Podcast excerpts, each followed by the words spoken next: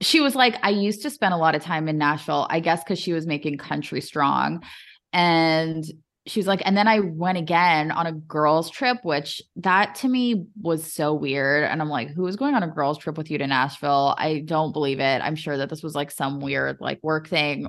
Doesn't matter. Yeah, she doesn't go on girls' trips. It's all it's all work. Everything is work.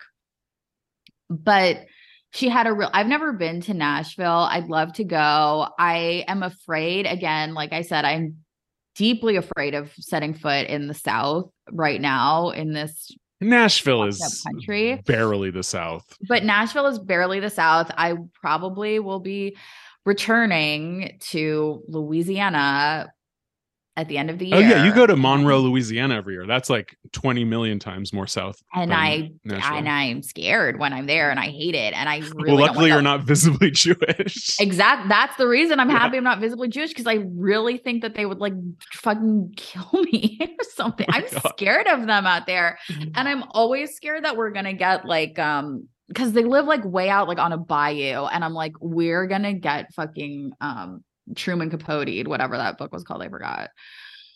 In cold blood. In cold blood. I'm like just waiting for someone to come by and just do it, kill us all. Anyway, back to the point Nashville, I don't think that would happen. And I would love to go to like the Grand Old Opry and, you know, eat whatever barbecue they have or whatever. Um, and I thought that this guide just seemed really fun and I enjoyed it.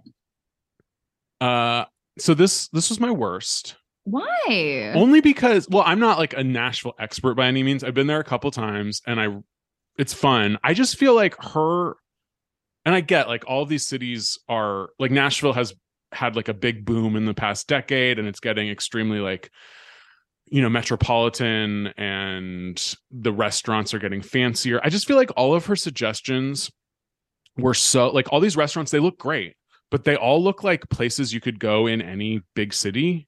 Yeah, I do kind of think that that's what she's going for. Like she wants to find the The goopiest. like she wants to find like the common ground. Like she wants to find like the thing that she likes, the version of something in LA Yeah. in Nashville. but like they didn't even have one i don't know she didn't even have one like hot chicken place or one you know old school like meat and three or barbecue or whatever it was just like thing I agree, but I've always heard that they don't actually eat the hot chicken in Nashville.